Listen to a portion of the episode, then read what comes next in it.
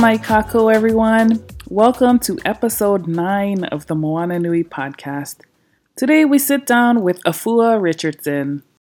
Afua is an African, Indigenous, American comic book artist and illustrator, best known for her work on the Eisner Award winning series Black Panther World of Wakanda and HBO's Lovecraft Country, which is one of my favorite shows. In addition to being an illustrator and writer, Afua is a musician, vocalist, performer, songwriter, voice actor, activist, and mentor born in Harlem. She is currently based in Georgia. You can find Afua on Facebook at Dr. Fu's Lab, on Instagram at Dr. Fu, and via her website, afuarichardson.com. You'll also be able to catch all of those links in the show notes. In addition to that, I also have a good friend of mine. You are getting a two hitter today. We got Michael Watson from Chat and Draw, and he is going to be on with us tonight as my special co host. What's up, Mike? Hi, Afua thank you so much for your time and, and, for coming on the show. It is this is like the highlight of my week that I've been looking forward to. Um, and I, am just so honored to have to be able to just share a little bit of space with you. Oh, likewise. And congratulations on your Kickstarter. Oh, thank you so much. Proud backer. Yes. yes, you are. I love it. Thank you so much. Thank you. Thank you. Mike, you want to introduce yourself real quick? Oh, there you go.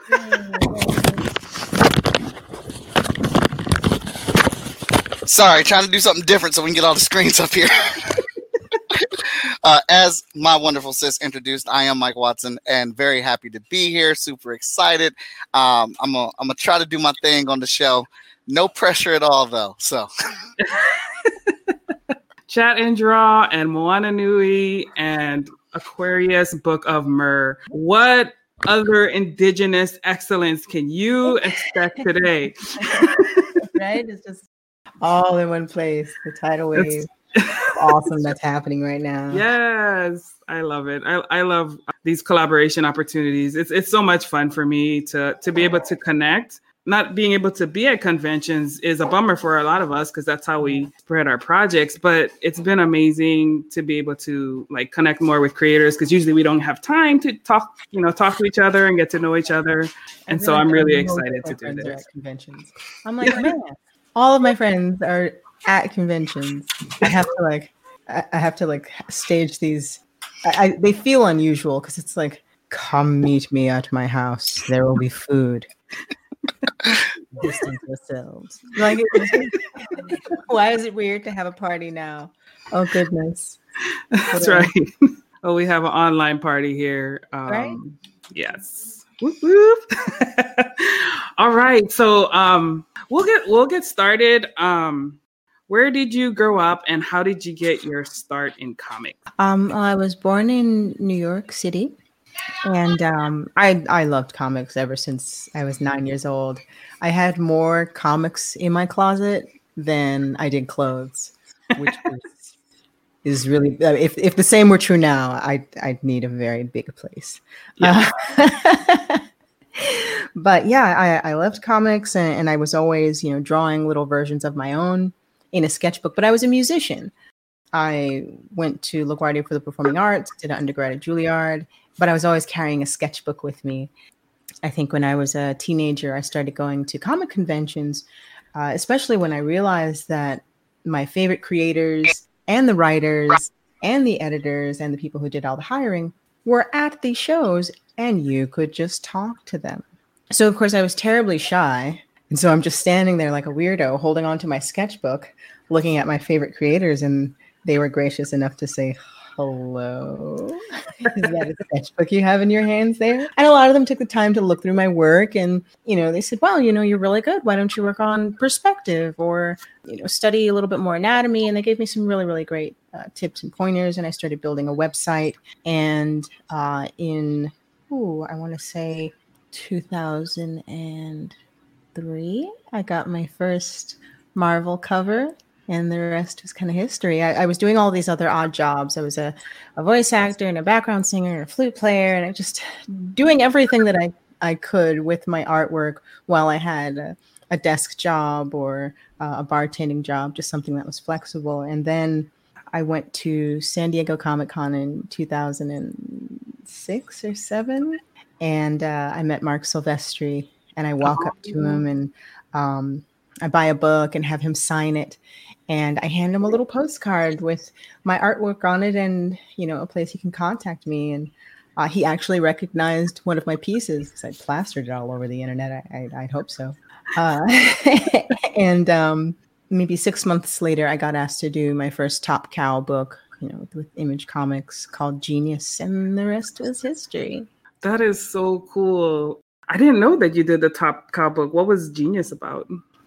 Uh, genius was about a 17 year old tactical genius that was born in South Central in the hood. It was almost like her her brilliance for strategy and wartime strategy was lost on anticipating the moves of football players in the street and um, she started to realize the patterns of her neighborhood the the cyclical nature of public school to prison the gangs that were fighting against each other and just kind of being cannon fodder for the police and saying listen okay i know we have all of these rivalries and we're we're we're injured and we're we're trying to find safety and stability or just family uh, however we can and power mm-hmm. various means but at the same time we're condemning ourselves and we're fighting each other when we're not the enemy so right. they start she starts dismantling the gangs,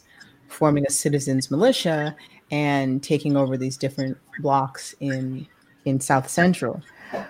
Strangely enough, the book was released um, maybe a week or so maybe even five days before all of the riots and the events that occurred in Ferguson, Missouri. So it was oh, really, really close. And so people thought when they read the book and they saw tanks rolling on US soil that I just took things from the headlines and put it on my pages. And I'm like, wow, it's really sad that this is relevant. But I'm glad that this can open up a larger conversation through fiction. after that, I, I started doing um, a lot of cover work Captain Marvel, Totally Awesome Hulk, X Men 92, All Star Batman, all the projects that I loved and the characters that I nerded out over as a, as a kid. I, I was asked to draw them. I'm like, really? For money? That's amazing. yeah, yeah. And so I've been doing this for about 15 years now. I've learned a lot. I've, I've definitely learned uh, a great deal. And that's why I'm so excited to be working on Aquarius, the Book of Mer, which is my first creator owned since I got started.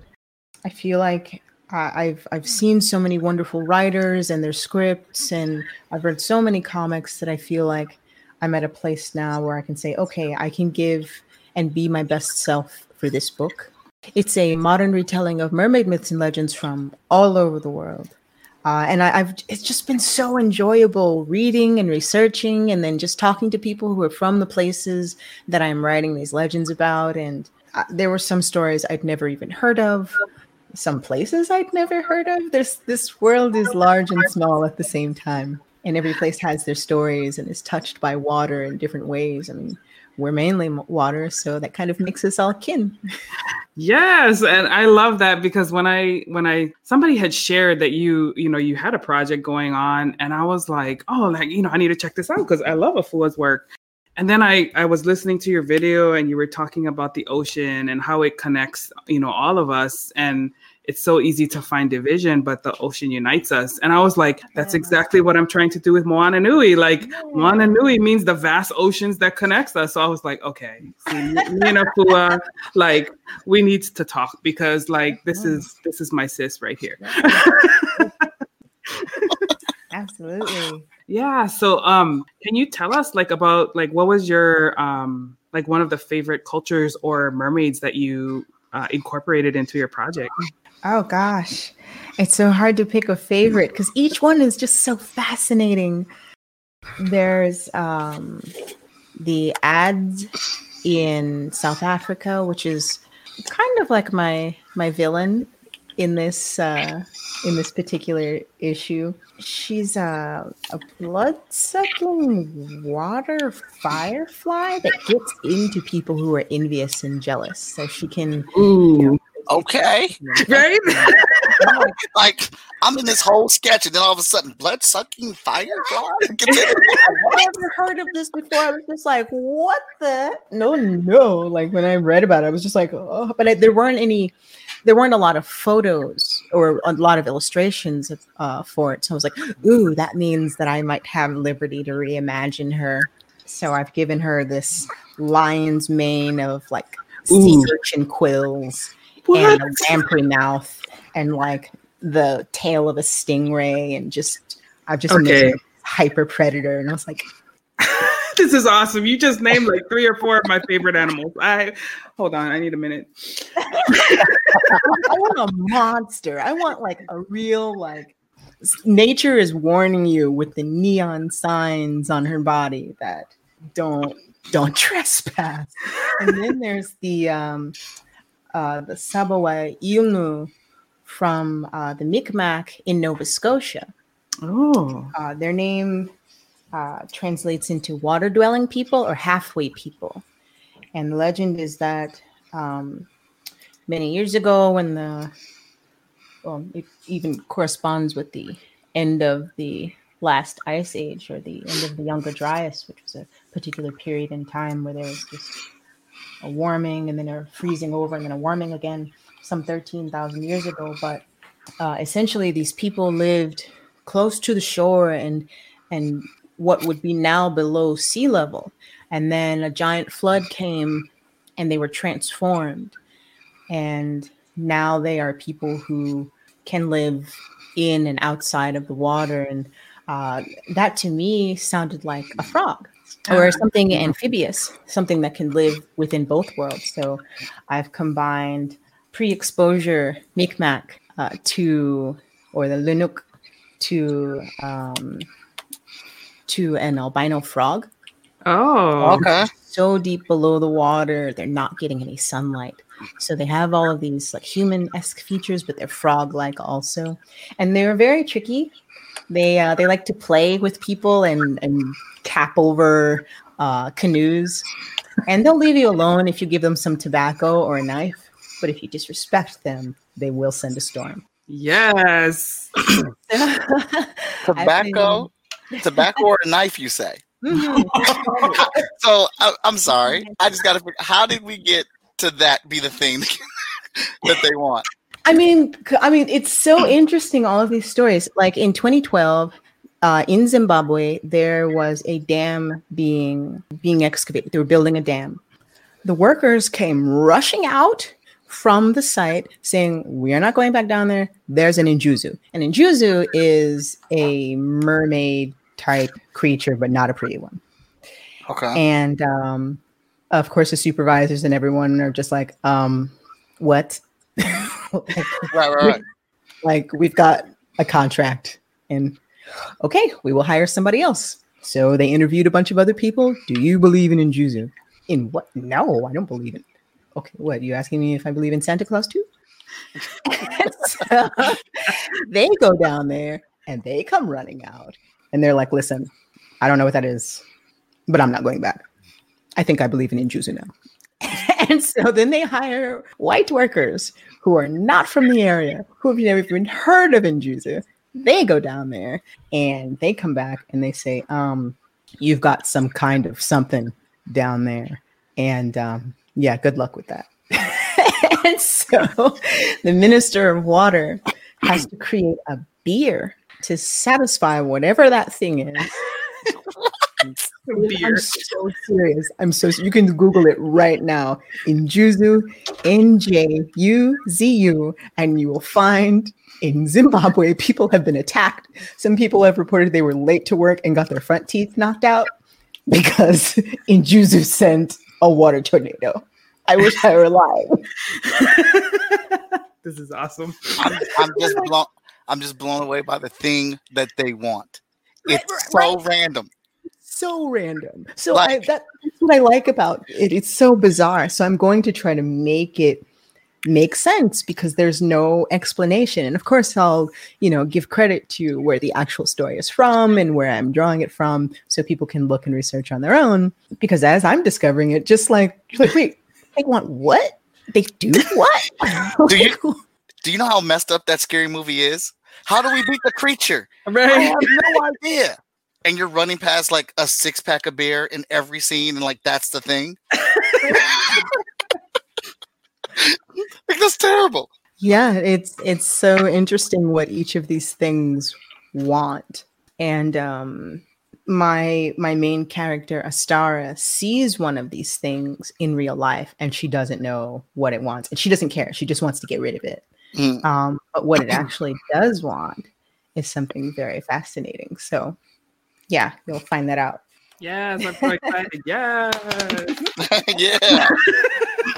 yeah so um you know it's it's interesting because like you know when i when i heard you were doing the concept of mermaids i was like man i haven't thought about mermaids since the little mermaid you know when i was small and disney was doing it and um you know people always say it was like this fictitious thing but then like i go down and like your your project sent me on the research you know down the research hole mike knows me for this That's what she Um, do. That's what she do.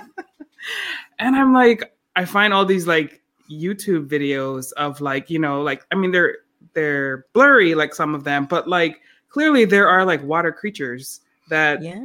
you know, and I'm just like, what? And then I'm, you know, I'm going down the Twitter hole and I'm like, okay, I need to stop. I need to, I need to just stop. But I just I find it so fascinating. So I am so glad that you're exploring this because it's it's another um just such a unique way for us to learn about different cultures and areas of the world too I mean, I it's been so much fun to speak to people. Uh, there's a gal who's from a small town in England who I met at a convention, and she was telling me about uh, growing up uh, in her town and just the legend of this giant water dragon that came, you know, barreling towards her town and was beaten by a baker.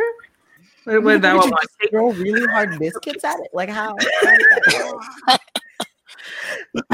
but um, there were also Coast Guard reports of a of a man who he poor thing. You could tell in the report he was very um, he, he knew what his report sounded like, and he was like, "I I have to report what it is that I saw."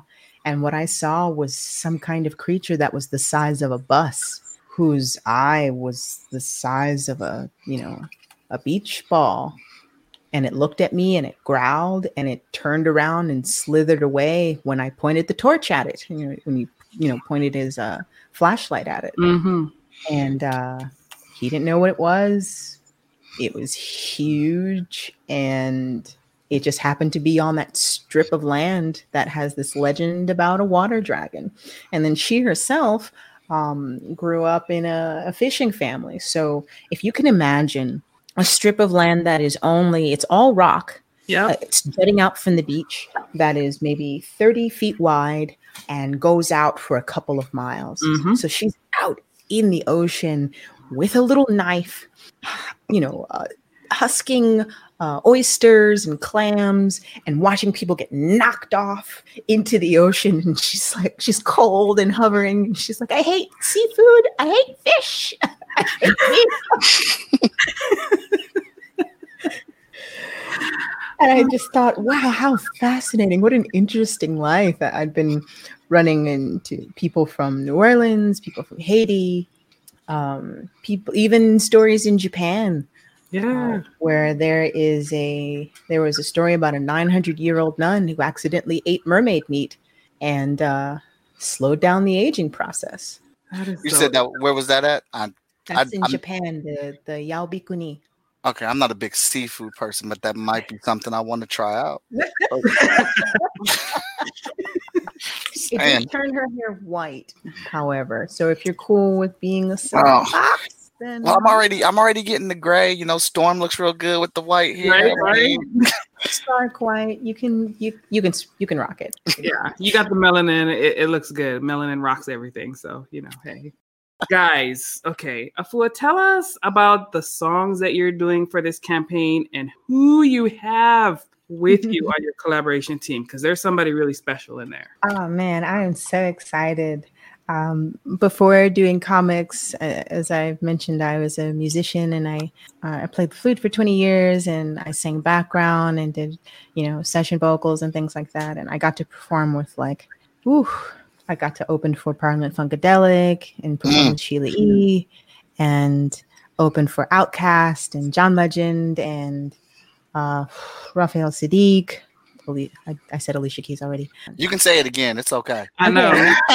incredible. Like she's just so down to earth and warm, and like you feel it in her music, and you hear, you're just like, oh, yes, yes. Her her her voice is like a blanket. But uh, for this project, I'm going to have music sort of be like a, an additional storytelling prompt. So in some instances, the lyrics will be the narration. Uh, for the audiobook, of course, I'll have music behind it, but uh, in some instances, there won't be any dialogue and it'll just be the song and you reading the comic. And one of the songs, uh, I'm happy to say, will feature Darryl from Run DMC, who is a big comic fan. If you don't know, he makes yes. comics. DMC also stands for Darryl Makes Comics. Yeah. yeah.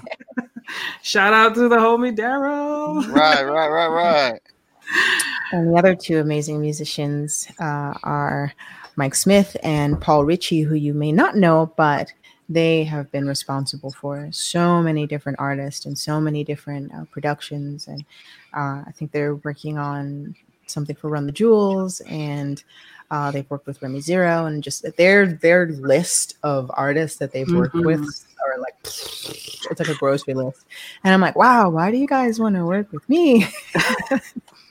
That's crazy. You guys can work with anybody. They worked on Frank, Frank Ocean's album, and these are songs that are, are really from my heart and and just I wrote them throughout the last year. Just oh man, with everything that was going on, it really evoked a lot of feelings and emotions that I I think maybe I walled off and I just kept myself too busy to even really analyze. But mm. with nothing to do but sit inside. um, it gave me a lot of time to, you know, really get back into the things that I I was neglecting, and one of which was my music. And so I'm really happy to bring that to this. Uh, since I've kind of left it alone for for so many years, I was in a band maybe up until about five years ago or so, but um, this this feels like it's so much more of me, and yeah, yeah, I'm super excited. And I'm also terrified, but I'm super excited. I'm um I'm a little bit curious and not to backtrack any though, but can you tell us what was your moment of power? Like the moment you got your superpower for arts and comics. Like what was that thing that kickstarted it for you? I don't know. I, I growing up I was a very shy person and I didn't trust what I thought or felt, mm. but I trusted mm. what I made you know, and I would always carry around a sketchbook with me. And even if I lost it, even if I, you know, something happened to the book, I felt like no matter how many times I'd been knocked down or uh, there was one point in my life I was homeless. I was I was pretty young to to be sleeping on strangers' couches, but I always had my book with me or a book with me, or if I didn't have one, I would make one, and that's kind of what kept me what kept me going. It was um, it was one of those kinds of things that uh, would help me rewrite my mind. Mm. So I'm mm. I wasn't a homeless person. I'm an artist. Right. Okay. Okay. I love that. Just like mm. the resiliency and how art like saves people from difficult situations. I've I've heard that as a trend. You know, like as I've been at home, right, and and and just kind of digging into people's stories and um, like I had uh, my friend DJ on for the season one, and you know he had got into a really bad accident, and mm. you know he was immobilized for months. And um, before that accident, he had given up on comics, you know, his art because he didn't think that he could do it. But during that time is when he came out with his series and he started wow. his own studio. You know, I feel like even though now is a very difficult time, there's so much beautiful art and the community is just like hard at work right now. I I absolutely love what I'm seeing, you know. Yeah, and I I totally agree. I, I feel like it's usually the the, the fire that uh, sculpts the iron. When you think about those really difficult times that people faced and the music that soundtracked it, you you heard the pain, Mm. you heard the the struggle, and you you saw people taking the things that they were experiencing and converting them into uh, something constructive and something that captured it and took it out of their chest and stopped it from rattling around and made it into uh, something beautiful and, and something that someone could relate to and also carried them through. You, you think about civil rights movements, you think about um, revolutions and the songs that uh, carried along and represented these movements. And then it gives you a glimpse into the mindset of the people at the time. Right. Same thing with art and illustration. You know, it's a it's a time capsule of, of emotion as they funnel what's going on into their works. Yeah, definitely. That's so beautiful. Like being a black woman in comics, that's, you know, it's not something that you see all the time. How is that changing over time? Are we do you think it's getting better? Um what are your thoughts? Definitely. I mean, it's when I entered comics or when I first started going to comic conventions, I was surprised to see that there were a lot more black folks and there were a lot more women and minorities there than I thought. Mhm. I went to New York Comic Con and I, gosh, I must have been, I might have been 18 and, uh, or maybe in my early 20s, I don't know. Um, but I ran into Keron Grant Green. I saw Aletha Martinez and she was inking Iron Man. Mm, Uh, she was doing, you know, backgrounds for Joe Quesada, former CEO of Marvel. Right. I mean, yes, she was. She's from Honduras. It was. She was the first black woman who I saw sitting behind a table, and I'm like, oh, there, there she is. She's right there. Just, just regular job. Like this is her job. There is no other job. It's just there. And then I saw Gail Simone, and she's writing comics. And there's Joyce Chin, and Celia Kyle, uh, and Louis Small Jr. And I was like, oh my God. There's John Romita Jr. and he's Latino. And, and I'm like, wait, you know what? Everybody here is, you know, getting hired. Mhm. It's difficult because, you know, at the time there wasn't much of a uh, comics went through its rises and falls. You know, it wasn't always, oh, cool, I get to draw Spider Man, and I, that means I get Spider Man movie money. Mm-mm-mm. No, Mm-mm. Mhm. let, let, let them know. Let them know. definitely not. Um, I I would speak to Neal Adams, and Neal Adams is notorious for being very uh, what's a nice way to say grumpy. but you know, he's just seen it all, and Yeah. he has been very like it's that same grumpy attitude that uh, he He's brought. seasoned. He does. He He's brought seasoned.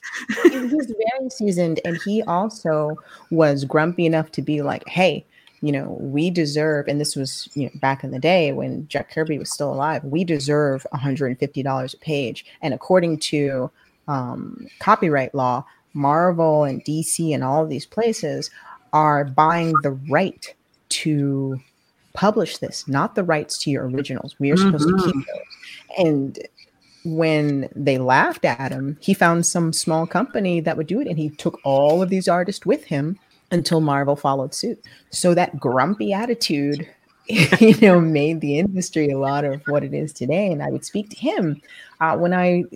Uh, when I was just when I was just just getting into drawing comics, and you know, my page rate was low because, you know, it, it was a it was a gamble. I'm a new artist and they don't know if their investment would be returned. Mhm. They've seen my work, but it's not just your work, it's your online presence, it's your personality, it's can they sell you and the art? Please tell them again. Please tell them again. So everything that you put on your social media, not that you should edit yourself, but be mindful that employers and people who are looking to hire you will ass- they know that looking at what you put online that is associated with your work Mhm. so if you're cursing and hollering and doing all kinds of things then you might be a liability for a children's book. Right. You know, so you might have to either separate yourself or just be mindful that as an artist, you are a brand. And so, coming from the music industry, uh, I knew that very well. And I had a website very, very early on. It was very web 1.0, but it was there. and I had business cards and postcards instead of carrying around a big portfolio book. I was like, well, here's a postcard with the latest work of mine that I'm proud of and a way to find me. And I would put stickers all over New York. Mm, it wasn't me. Um, and uh, you know, it, it it was a lot harder to be seen. And I think now the challenge for a lot of artists is how do you become seen when there's so much out there to choose from? Yeah. And my answer to that is make what you love because it'll show up in the work and answer questions, find out what's missing. How can you be of service with what it is you create? What's missing?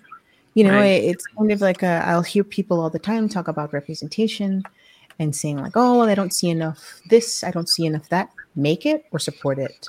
Say it again. If you don't there's an opportunity there. That means, you know, it's, it would be the same thing if it were socks. Oh, they don't make socks for people who are over six feet. Okay, well, get to sewing.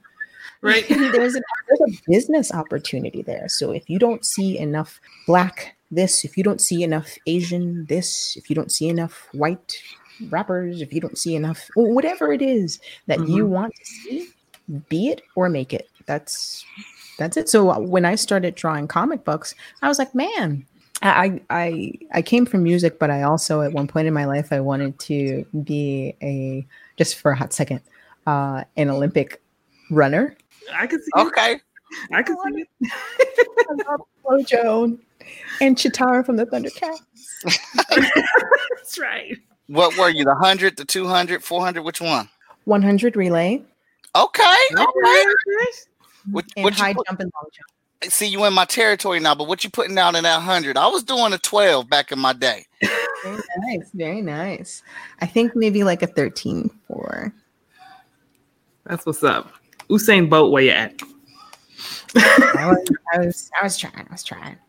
I, I was a lot better at the high jump and long jump than than relay, but I did it anyway. I, it was I enjoyed it. I had a lot of explosive power then. But what I also noticed was that athletes who did different events, you know, like uh, were shaped differently.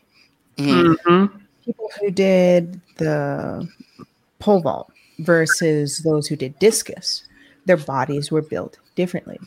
Yep. Um, Discus here.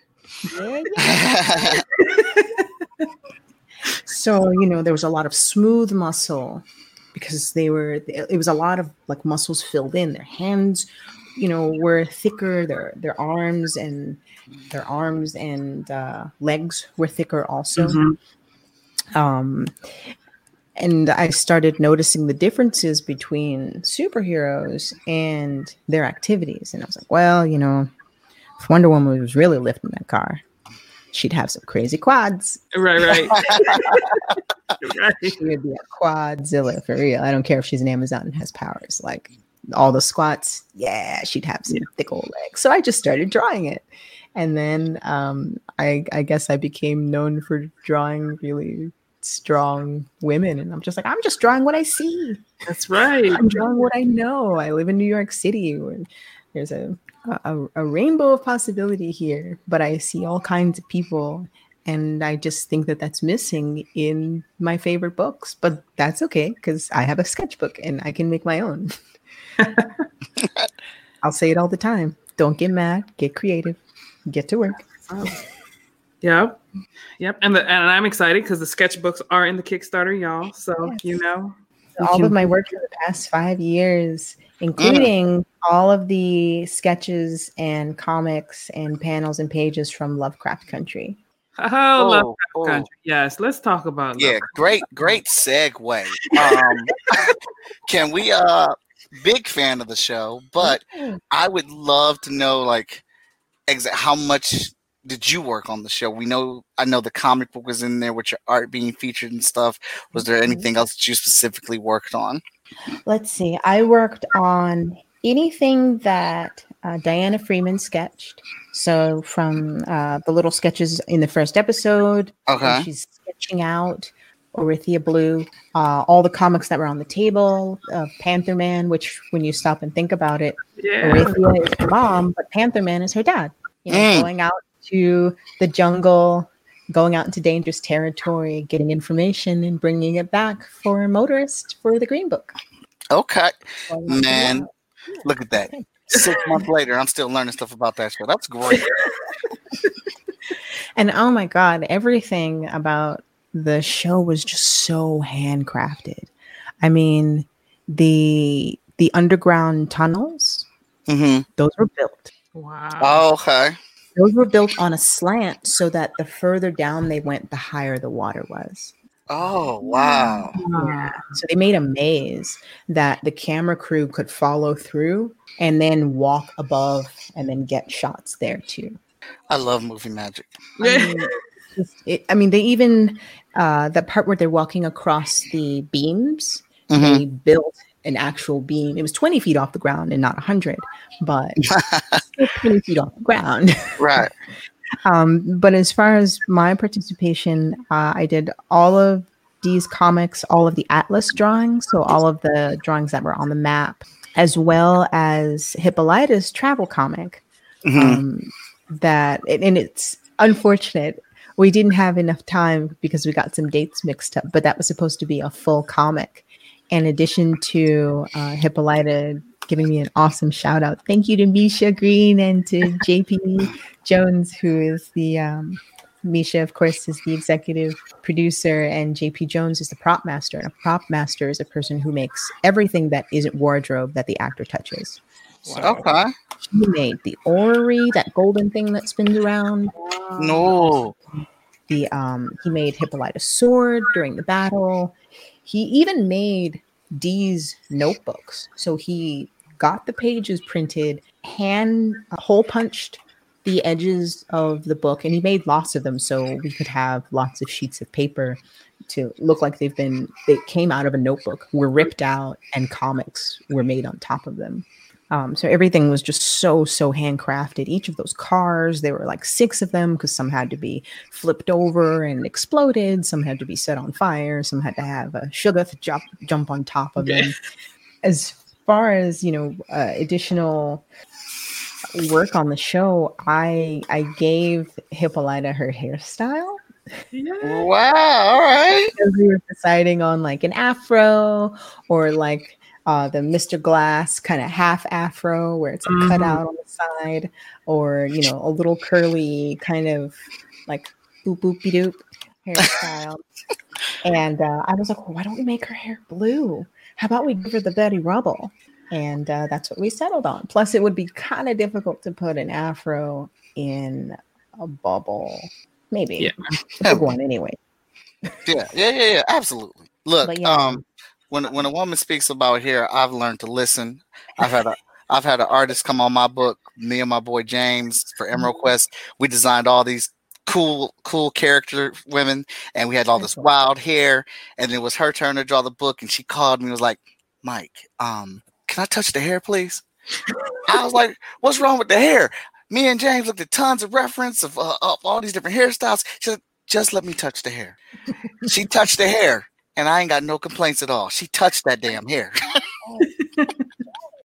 That was amazing. They filmed it here in Georgia, uh, and it was 15 minutes from my house. So I got to Oh, work nice. on set and I got to see all of the behind the scenes. And I also did the, the charcoal scribbles when Dee couldn't speak Mm, about Topsy and Bopsy. So Okay. She had to, she didn't know what was going to happen to her. And because Lancaster put a spell on her, she wasn't able to speak about it. Remember, he had someone in his closet and he had the Mhm. opposite, you know, dead men talk. So he can get people to talk or he can get people to shut up. So anytime Dee tried to talk about it, she couldn't express what it was that she saw. And so she drew it. Mm-hmm. So, so did they actually use your hand for that, or were, did you pre-draw it?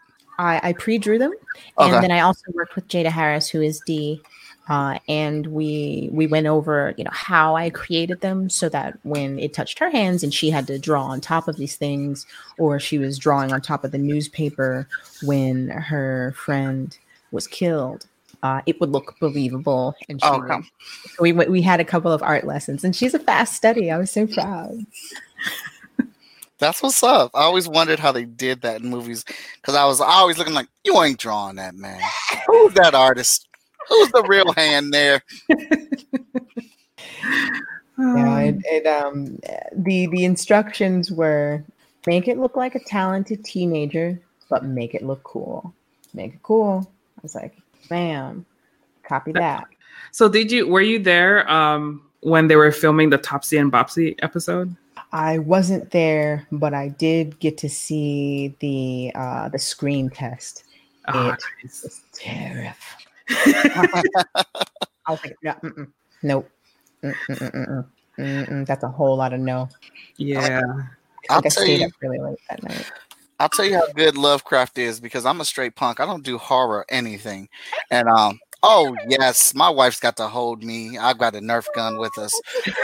Um, yeah, but I watched every single episode of Lovecraft and was upset at the same time because I was like, "There's no safe zone. They're not safe in the daytime. They're not safe in the nighttime. I just I get no rest." Nope. Oh my gosh! After that episode in the basement with the exorcism and the Yes. the, the baby head, I was like, Yeah, I need water. I need I need water. I, I just kind of sat back. And I, you know, and I was glad. I was glad that even though I I got to work on a lot of the set, I didn't. There was no spoilers for me. You know, I knew that um, Uncle George was going to die, but I didn't quite know how. There were a couple of scenes that were that were removed, and there were some decisions and things made and changed, and so I was asked to draw uh, Uncle George being shot by a police officer. And maybe that was Dee's way of dealing with the news, or at least that's what you know she was told. But uh, they decided not to put that in. Yeah, with this uh, Book of Myrrh Kickstarter, I'm including my uh, Art of Afua Richardson zine Volume One and Volume Two, which will have all of these and little notes and things like that, explaining you know, what they Oh. are, the scenes and the episodes, and um, just some of the thoughts. You know, because I did have to change my style up a, a little bit. I couldn't just draw things uh, regularly. So uh, there was a, a bit of a challenge with that, like the urge to make something the best you possibly can. Mhm. Versus like, okay, you know, some of those considerations are not there when you're a younger artist and you, you don't have the dexterity yet. Uh, so a way for me to get past that and the need to refine and resketch was to just draw faster, to just draw really, really fast Mhm. in a way that was like, okay, you can't fix it. Too bad. It's a line. It's there. Commit to it. And I'm like, ah, this is so. And also, I was limited to the tools of the day. So, tools that were used in 1955. Right. Oh wow! I didn't even think about that. I yeah, that's a good point. markers. I could use whiteout, but I had to use Prismacolor and China markers and crayons and just wax pencils and anything that Dee would find around the house. And I'm just like, yes, whiteout existed. We had to look these things up. I was like, was there a whiteout? Yes. so I could use a whiteout pen, you know, which didn't exactly exist then, but I was like, look, it's whiteout. Okay. Give me a break. But we're gonna go with it. Oh, custom beliefs. If y'all didn't look it up, somebody else was gonna look it up. It's true. They actually It's have true. that. Yeah. The fan the fan clubs are really cool because people really get into intense discussions about Lovecraft Country. Yes. Oh, we got into one. Yeah, so I know it happens. like say what you will about Christina, she never lied. Oh yes. Yeah. She never Yeah. lied. She was always straightforward. She never she didn't mention that she was occasionally William, but she was always straightforward. Like, okay, you have to volunteer to uh, be a part of this ritual. These are the things that I can do. These are the things that I can't. How has your um your life changed since Lovecraft Country? Oh man, um, it's been interesting. I've been running into people that I don't know who know me. Outside of comics, because you know, you see your convention family and you'll see folks, and you're just like, hey, uh, MomoCon, right? Or Dragon Con, or you know, C2E2 and New York Comic Con, all these different places where you you you're like, wait, that's right, you had the foamy sword, and okay. And you know, we we bond over cosplay and, and those crazy convention moments. But now I'm seeing people like way outside of the comic book arena, and I've, and even as far as my work is concerned, I'm being opened up into a brand new world of working on television and ad campaigns, and it's put my work on such a an elevated platform, and I'm, I'm super grateful to Misha and and JP because not only did they have me be a part of the production itself, even in the post production when they were doing the behind the scenes uh, filming, Mm-hmm. all of the title cards and crafting Lovecraft Country that uh, said things like creating a legacy or this place is dangerous, just getting into uh, each of the different aspects of the show, they had me draw and create. Oh Mm. wow. Yeah, and they wanted me to, in when they did ad campaigns with Vanity Fair. I had you know the senior director of Condé Nast calling me up and saying, you know, this is the first time that a client has said, okay, we have an artist. We usually have a whole bunch of artists who we pick for something, but they said, nope, we have someone who we want to work with. Thank you. That's what's up. Yeah. Oh, man, like they didn't have to do that at all. They didn't have to involve me. They didn't have to do any of that stuff. And it's they didn't even have to mention my name in the series, but they did.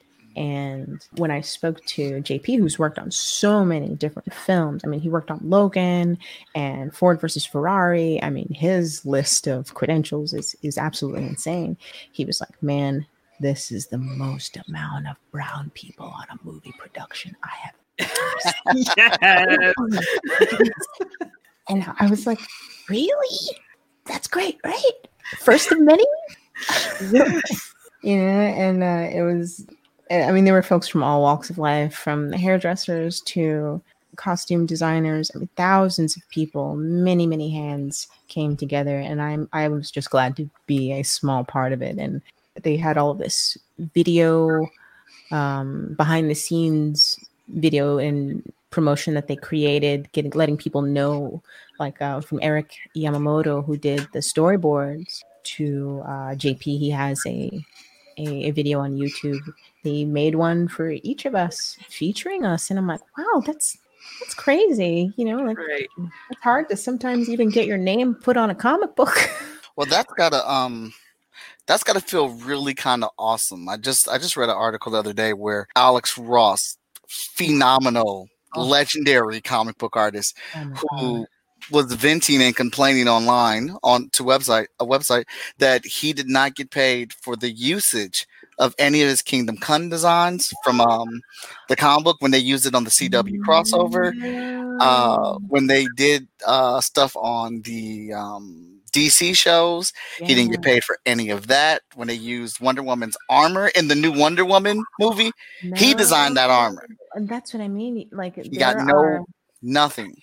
there are artists who um who know how to ask for those things and that's why you have to be about your business as an artist I a couple of years ago i got a really great lawyer and you know he's letting me know like okay this is possible this is not this is what this contract says are you okay with that Mhm. Mm. and a lot of times people just sign the contract because you know 420 an hour 450 an hour $500 an hour that's really expensive and people can't afford that they barely get that per page Yeah. that's usually someone's cover rate that's the price of Right. the whole job and so since then you know I, i've been able to pay him in well you know before i was paying him in pieces. Thank you thank you. Now now i'm able to to pay him outright but there's there are people like george perez. George perez has created oh man. Now i gotta now i gotta wiki him because he's created so many characters but he has negotiated for the rights. So whenever there was a cartoon whenever there was a comic Whenever Mhm. there is anything, he gets paid. As a matter of fact, he will go to conventions and sign books for free because people liking his characters gets him paid. Yep. You know, so he created, let's see, let's scroll through. Um, I know he created Starfire. Uh, let's see. I feel like I'm gonna lose all of my nerd points for not knowing all of the Ah. characters. Sorry, down I- to zero. I think you're fine. Uh, I forget names all the time. Me too. I'm like, Yeah, it's yeah. there. It's it's in there somewhere. Um, but he's an artist and a writer, so it's fantastic. And he just, I mean, he's been working on comics since the early 80s, maybe. Yeah. Yeah. I mean, New Teen Titans, all of that stuff. He he got in a contract that he would be able to receive residuals for these things. And Mhm. you're not always going to be able to negotiate that. And it's going to be tough because there are a lot of people who will just draw it and be fine with it. Um, but really saying, okay, well, I've created this thing. I think I deserve just just a small flick of it because look at the owners of Superman. Right. Yeah. Yeah. Mm-hmm. this is your intellectual property and and that's why i think you know making my own story. I mean because i look as an artist you know if i've worked on black panther it's not my job to own black panther. That that has been created and it's just for me to take my my vision and apply it to what's there. Of course you know i took pieces of me and and my culture and and when i um, created the covers for black panther and did some of the interiors i included the adinkra symbols which are from Ghana, which is the same place that my name is from. I read the synopsis of each issue and I took the symbol that correlated with the story. So with T'Challa on the cover, he was away from Wakanda and it got decimated by Namor. And uh, when he comes back, you know, there's there are these power vacuums. They're in civil war. Oh yeah, I remember that one. And so, what I thought would be a fitting Adinkra symbol, which is basically like a uh, a sigil that represents a philosophy created by King Kofi, you know, um, I believe, sometime in the early 19, I want to say 1930s. I could be wrong. Um, but uh, Ne ope se obedehene. He who wants to be king must first learn to serve Mm. that is a symbol that I dedicated to the Black Panther. And with the Dora Milaje, they are the royal guard to Black Panther, but they're also supposed to be celibate to make themselves available to potentially be queen. Ah. And that didn't exactly happen in the movie, but that's, you know, what they were in the comic. That's what they were supposed to be. So violating that oath, uh, two of them falling in love with each other and then seeing that things are happening and, and women are being kidnapped and so on. And so they go against uh, what they were supposed to do and, and do what they think is right, which is defend the people, even if it's against other royals and other high positioned people and then they kind of start a revolution. So the symbol that I put behind them basically translates into freedom comes with a cost. Mm. Um, the last character that I have on there is an inhuman named Zenzi, who is kind of like an empathy amplifier or an emotional. Ooh. So if you are feeling angry, even just a little bit, if or if you have you've ever felt any anger at all, she can draw that out to the point where it's deafening. So I thought Tambo Bemfre, or the enemy will stew in his own juice, was perfect for her. and so with each of the the prints and things like that that I send out, or if someone buys World of Wakanda from me, I send them the little postcards with the the symbol and showing them like, okay, this is what this means, and this is why I put this in here. So I love like little Easter eggs like that because there's so many layers to each story, and there's so many layers to a, a person's culture. It doesn't really matter where they're from. There is a story connected to them and a history, and these symbols and things that our, our ancestors have made to embed information to carry through uh, the ages, they have meaning, and, and we can choose to carry them on or reinvent them and make new ones. Right. I That's love awesome. Oh, you just dropped so many jewels right there. I, I, y'all. I was like, Oh, I've been talking for a long time. I'm like enamored the whole time. I'm like, yes. so Afua, being a powerful woman, a woman in your um in you know in your life and in your field, what tips would you have for other women, whether in comics or or in life? Like, what tips would you have for women trying to build alliances with other women? Well, um, number one, you're not in competition. Mm-hmm. Um, build uh, build alliances. You know, and you know, not everybody who shares skin is kin. Uh, it's Yeah. it's sad to say, you know, but get to know people, like connect. Don't just network. Mm-hmm. You know, it's not always about what they can do for you. Right. you know like sometimes you'll just get to know someone and, and i think that's really the best way to build a connection with someone especially in this industry because it's you, you never know who knows whom Uh, yes. And, Yeah. um, it's it's just better to just you know if you have a bad experience with somebody just kind of uh, unless it's you know uh, very detrimental like okay that that person drinks and drives don't get into the car with them. Right, right, right. you know, uh, these conventions be wild, y'all. No, but but even then, just kind of keep it about the work, but also, you know, get to know who someone is. Because if you're going to build with them and you're going to like work with them potentially on something, you want to know who they are because this work is hard. Even Yeah. though it's one of those, oh, if you love what you do, you never work a day in your life. Like, yeah, yeah, yeah, that's a lie. because art is you're problem solving. You have a vision in your mind and you're trying your best to resolve it in proportions, in an angle, in color that will evoke the most amount of emotions that's accurate to what it is that you're feeling and Mm. you're trying to communicate. So that's hard. Sorry. like you constantly have to sharpen your skills. You're constantly learning new uh, new techniques. You're constantly improving. You're constantly working on hands. You're constantly doing anatomy. You're doing all these things. Don't make things harder for yourself by making enemies needlessly. And you make enemies when there's a miscommunication. And you can avoid communication by listening. Right. You know, so you, you know, not only listening because people talk and talk can be cheap, but how they behave. You know, observe. Just listen, listen, and Mm. and observe, and and see how people move, and see how people act, and just you know, choose your alliances wisely. Wisely. you might find friendships in unexpected places. And I've just I've met so many different kinds of people in the comic industry, and I gotta say, a lot of them are really cool. it's it's actually nice to know that there are a lot of really cool people. Some people are quirky and weird, but it's comics, y'all. Like, Yeah. And you know what? Don't let yourself be limited by other people's doubts. Yes. Preach on it. Say it again. Don't just don't let because okay, I got a chance to work with Melvin Van Peebles. Melvin Van Peebles is the father of Mario Van Peebles, who was like an action star in the 90s.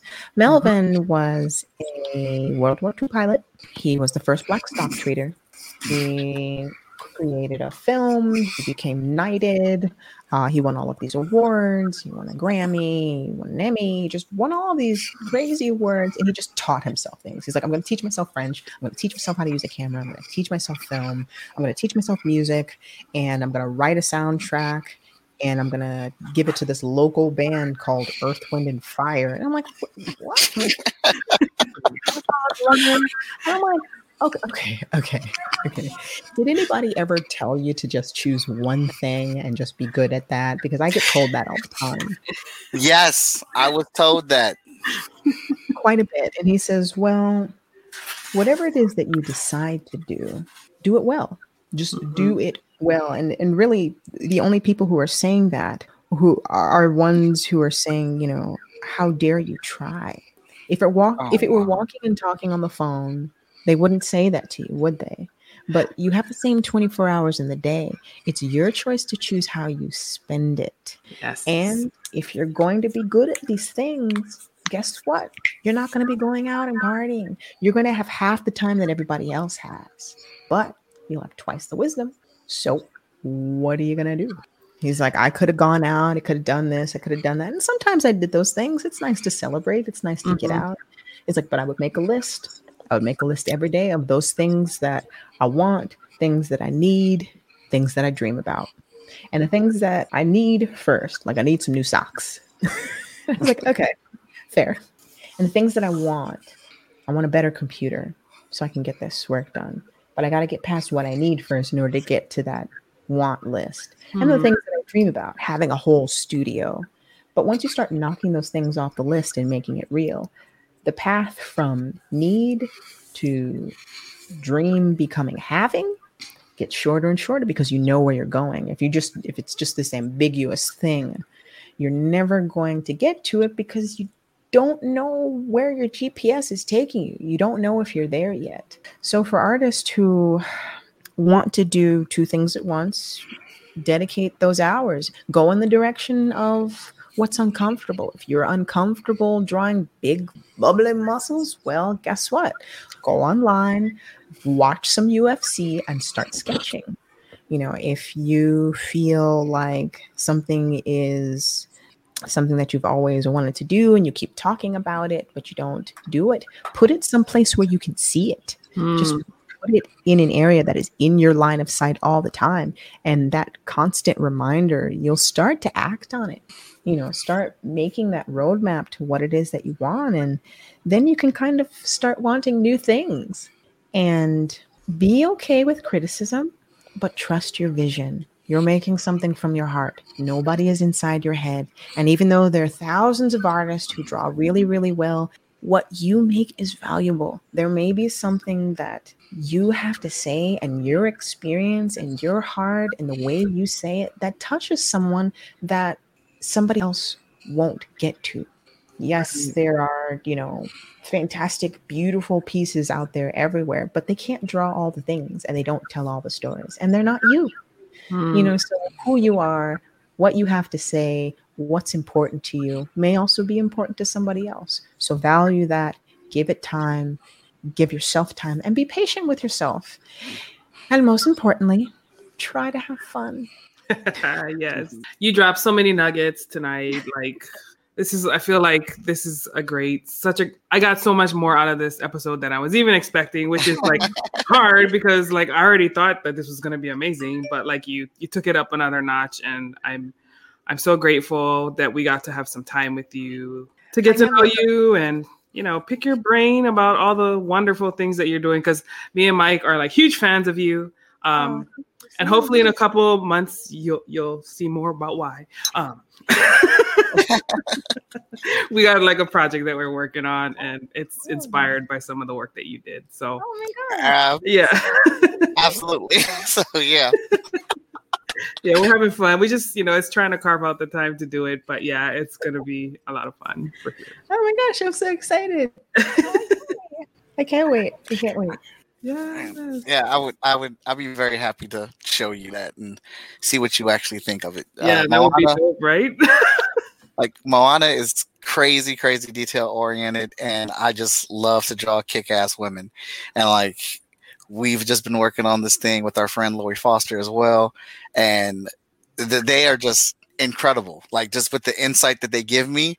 And you know they they catch me and like hey mike i know you didn't mean to do this but you kind of got to think about this when you're drawing this type of female or this type of body type or anything like that. Stuff that i wouldn't even notice that i don't even think is a thing you know they bring to my attention. And like we're just putting a lot of work on it and it's it's a it's a big passion project that i'm enjoying. Oh, that's so exciting. I, i'm sure it's going to be amazing. I, i'm i'm excited already Yes. Just yes. the fact that you made it.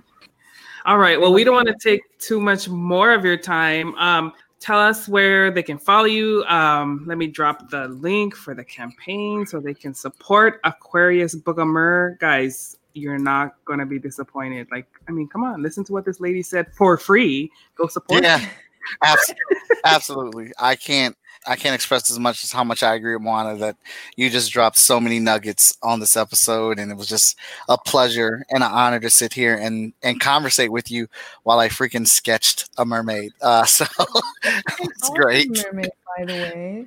Thank you, That's thank you. Incredible. I love it. I am. I have a group on Facebook called Dr. Foo's Lab, and Ooh. uh, I really miss, you know, being back in New York and just hanging out at a Starbucks with a bunch of my friends, and like we pass around our sketchbooks and we critique each other's work, and um, just being around other artists while drawing. I think that's something that uh, really helps someone grow. You know, but also just having a platform where someone can post, and if they want critique, they could have it, or if they just want a place to share, you know, they can they can go. So it's called Dr. Foo's Lab, D O C T A F O O. Foo's Okay. Lab. Um, but um, you can visit my website, uh, afuarichardson.com. That's A, F as in Frank, U A, Richardson.com. I'm also on Instagram at instagram.com slash Dr. Foo, D-O-C-T-A-F-O-O. Uh, I am on Twitter and Facebook as well under my name, Afua Richardson. All righty, guys. Well, thank you so much for joining us. Um, be sure to subscribe to Chat and Draw on YouTube, Twitch. Um, where else? You got Facebook. So again, thank you so much, Afua. If you have any last words, Create boldly, love fiercely. I love it. Yes. Words from the Queen. Take it, internalize it, apply it. Y'all got this. All right, Mike. Last words. Yo, my night was better than y'all's night because I kicked it with these queens out here. All right, so uh, I think it's awesome uh, to draw for you and be on here and ask you questions and listen to your experience, listen to your advice. Thank you so much for doing what you're doing. Like I told my wife, as soon as this came on, put this on so my daughters can see it. To see a woman of color that is out here kicking ass in the industry, doing her craft, following her passions. Uh, so much respect to you for that. Oh man, thank you. Much- So much love, man. Oh, Oh, Alrighty, guys. Well, mahalo nui for supporting Moana Nui. Thank you guys so much. Take care. Be kind to each other. Wear your masks. Mahalo nui.